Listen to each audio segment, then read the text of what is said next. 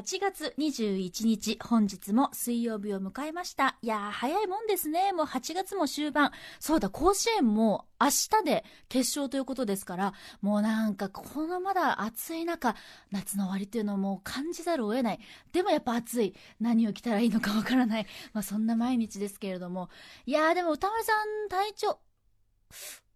あれ？あれ、おかしいな。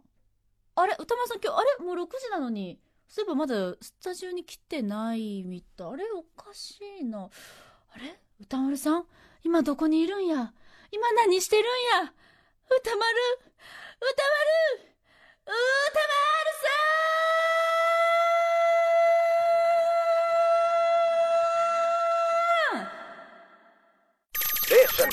ん！After 66 junction. 8月21日水曜日、時刻は6時を過ぎました。ラジオでお聞きの方も、ラジコでお聞きの方も、こんばんは。TBS ラジオキーステーションにお送りしているカルチャーキュレーションプログラム、アフターシックスジャンクション、通称アトロク。メインパーソナリティはラップグループライムスターの歌丸さんなんですが、またもやスタジオに歌丸さん、今日も実は今いないんです。ちょっと動揺しすぎてあのエセ関西弁を使ってしまうというあの、ちょっと想定外のことをしてしまって大変恐縮で、あのすごい今更すごい恥ずかしく、史上最強に自分としては雑なオープニングをしてしまって、失礼いたしました。ということで、そんな水曜パートナー TBS アナウンサー日々真央子が現在一人でお送りしているとなっております。あの、歌丸さんね、あの、打ち合わせ一応切ってはいたんです。で、元気にはしてました。ですから体調不良ではない。でも気がついたら6時になったら6時を過ぎたらいなくなった。一体どこに行ってしまったのか。まあ、ちゃんと後で登場するみたいなんですけども、うん、どうなってるのかな。では、ここでですね、ちょっと関東の気象情報をお伝えしたいと思います。栃木県の宇都宮市と鹿沼市に大雨洪水警報が発表されています栃木県の宇都宮市と鹿沼市に大雨洪水警報が発表されています今夜遅くまで低い土地の浸水や川の増水に警戒してくださいなんかまた新しい台風がね、できてるとかなんとかで、なんだかまだ雨の影響というのもね、非常に強いですから、引き続きご注意ください。夏休みあとちょっとっていう学生さんもいるかと思うんでね、あの、引き続き気をつけてくださいね。ということで、まあ一人で今始めてるんですけれども、先週を振り返ると、あの杉作 J 太郎さんがね、出てくださって、南海放送と同時に、同時に放送するというのを、まあ、さらっとやってのけまして、あの、本当に振り返りでも申し上げた通り、正直何をやったのかあんまり覚えてないと言いますか、なんかずっとなんかケラケラケラケラ笑って、あっという間1時間が過ぎたような気がしまして、まああの、一応私もエゴサというのをさせていただいてますので、ツイッターの反応なども拝見したところですね。まああの、皆さんね、あの野球のフォローが 朝ちゃんでよく勉強してるねとか言って言ってくださって、いや全然じゃ私の知識なんて本当にあの、まだまだ勉強中という感じなんですけれども、でもあの、私まだ杉崎さんにお会いしてないので、まあ、いつかね、南海放送合宿じゃないですけれども、何かこう、TBS 飛び出してね、行きたいな、なんか思いますけど、あの、杉作さんの、あの、なっちゃんも載ってるシールをですね、あの、今年の手帳に貼りまして、こう、杉作さんからこう、ハートがね、ピピンってこう出てる、まあ、私もそれ貼らせていただいてますので まあ、いつかね、南海放送合宿、できないかな遠遠征っていうんですかね。できるといいななんて思いつつ、まあ、杉崎さんも今ね、一人で、なっちゃん帰ってきたのかなまあ、多分南海放送で一人で頑張ってると思うので、私も一人で頑張りたいと思います。さて、このコーナーではカルチャーニュースいくつか紹介しますけども、まあ、ちょっと歌丸さん今いないんですが、まあ、さらっと紹介したいと思います。ちょっとこれどうなるんでしょうね。心配です。ディズニーとソニーピクチャーズの交渉がまとまらなかったので、スパイダーマン、スパイダーマンの映画をマーベルスタジオが手掛けることはなくなるかもしれない、なくなるだろうとデッドラインなどが報じたということなんですね。このままいけばスパイダーマンは MCU を離脱することになるということで、まあ、これどうなるんでしょうね。スパイダーマンね、登場したのはシビル・ウォーのキャプテンアメリカ2016年ですね。ここで MCU 入りを果たして、まあ、ソニーとマーベルスタジオが共同でスパイダーマンホームカミング。そして2019年、今ね、もうギリギリまでやってるとこもあるかな。スパイダーマンファーフロムホーム。私も見に行きまして。いやもう最近トム・ホランドさんの、あの、筋肉がですね、もう本当にちょっとハマって、久しぶりにハマってしまって、筋肉に。筋肉にって言い方も変なんですけど、あのね、どこの筋肉かというとね、腕の筋、これね、一人で喋ってるとやばい人になってきた。でもそう、そうなんです。で、最近あの、インスタグラムとかをね、拝見していて、こう、すっごいこう、一生懸命、トム・ホランドさんの画像をね、収集していたところだったので、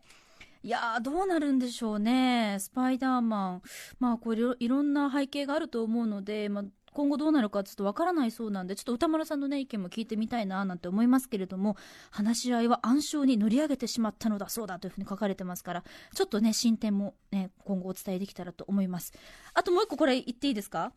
ブルボン。お菓子のブルボン。三宅監督も大好きなブルボンですけれども、9月17日の出荷分からルマンド、アルフォートなどビスケットの商品一部内容量減らすと発表されたそうなんですね。まあこれまあ原材料とかね燃料とかもそういったことの値上がりでまあ仕方がなくブルボンさんも努力を重ねた上でこういった展開になったかと思うんですが私ルマンド大好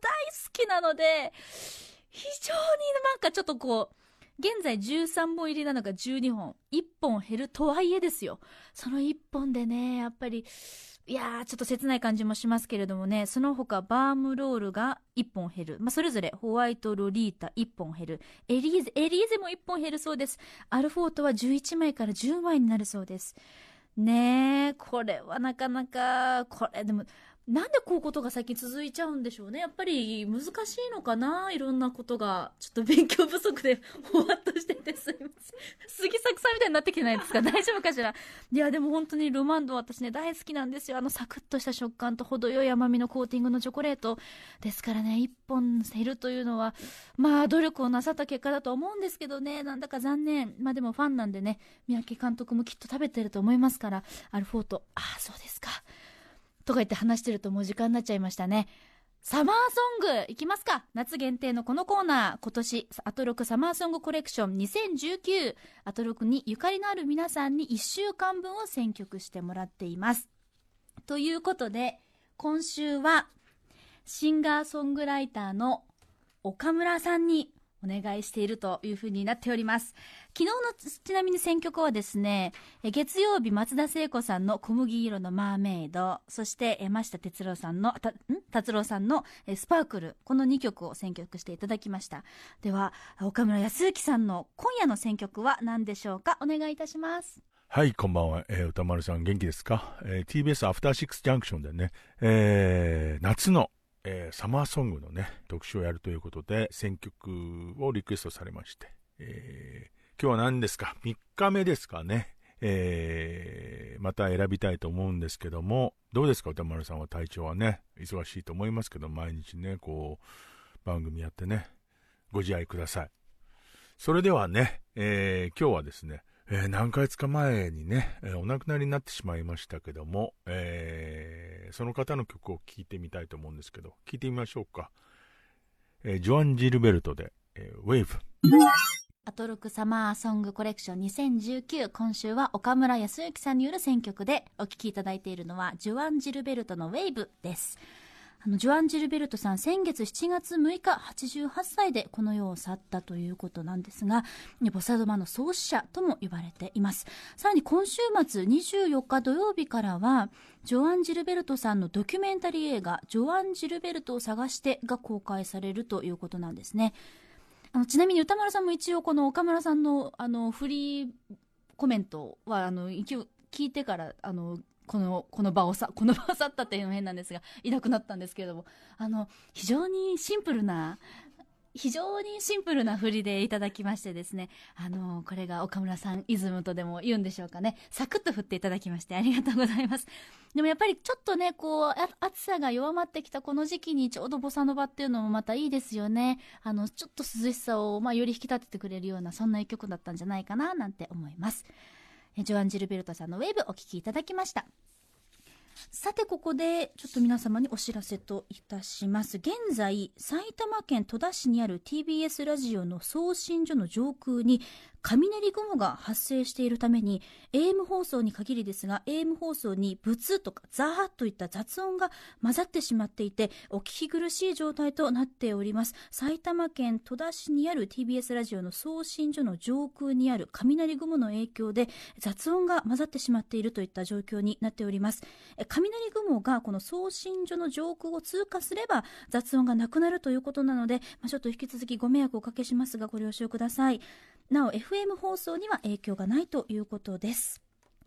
さあ、それでは様々な面白を発見して紹介するアフターシックスジャンクション。歌丸さんは今いませんけれども、今夜のメニュー紹介お送りしましょう。この後すぐは今年もこの季節がやってきました。あっという間ですね。1年経ったんだな。新宿で開催されている今まさに先ほど始まったばかり、あの歌の祭典の現場から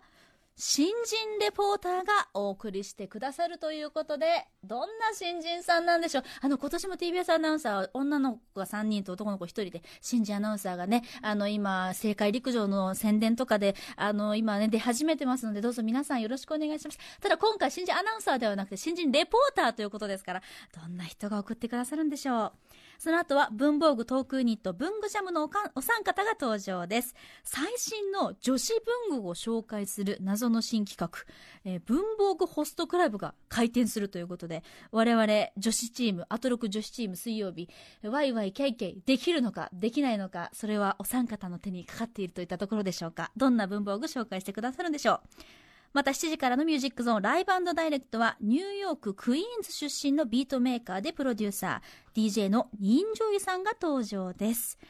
8時からの特集コーナー Beyond the Culture はこちら。新シリーズインタビューというお仕事。第1回。時代劇研究家春日太一とアニメ評論家の藤津亮太の場合。すごい今一気にスタジオがふわーんとなったんですけども。そうなんです。新シリーズが始まります。著名人の本音やクリエイターたちの熱い思いを引き出す。優れたインタビュアーたちに仕事の極意を語っていただく新しいシリーズです。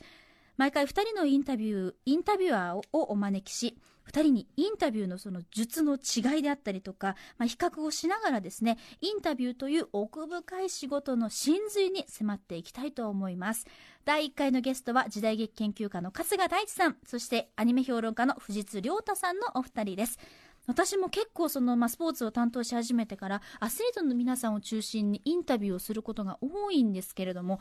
やっぱりこう大丈夫かなこれで良かったのかなっていう不安っていうのは常に拭えないんですよね。合ってるのかな間違ってるのかなっていう方もまあ言い方も合ってるかはちょっとわからないんですがまあ、ただ、やはりあの歌丸さんもね、インタビューをするというのももちろんありますし、インタビューされるといった立場も経験されていますから、この春日さんと藤津さんによるね、インタビュー術、これは気になりますね。刻印しているところであったり、お二人のなんかこう、ある意味失敗談とかもね、聞いてみたいな、勉強させていただくコーナーになると思います。さて番組では日々の感想、そして小さなリアクションまで大歓迎です。そして、あの、今話題のあれに行ったよとか、あの前にやってた、あの、カルチャー、の凱旋なんだっけ？アートロック。カルチャーの凱旋そうそうそう。それみたいな感じでリスナーの皆さんからのレポートも大歓迎ですからぜひ送ってください。アドレスは歌丸アットマーク tbs.co.jp 歌丸アットマーク tbs.co.jp までです。読まれた方全員に番組ステッカー差し上げています。また各種 SNS もやっています。ツイッターではお知らせや放送のフォロー。インスタグラムではスタジオの模様そして LINE では日々放送前に番組の予告が届きます。LINE はこう今までどんな放送があったかなという振り返りなんかにも使えますので、ぜひ各種フォローお願いいたします。さあ、それではまだこのスタジオ私一人だよ。大丈夫かね？アフターシックスジャンクション行ってみるよーい。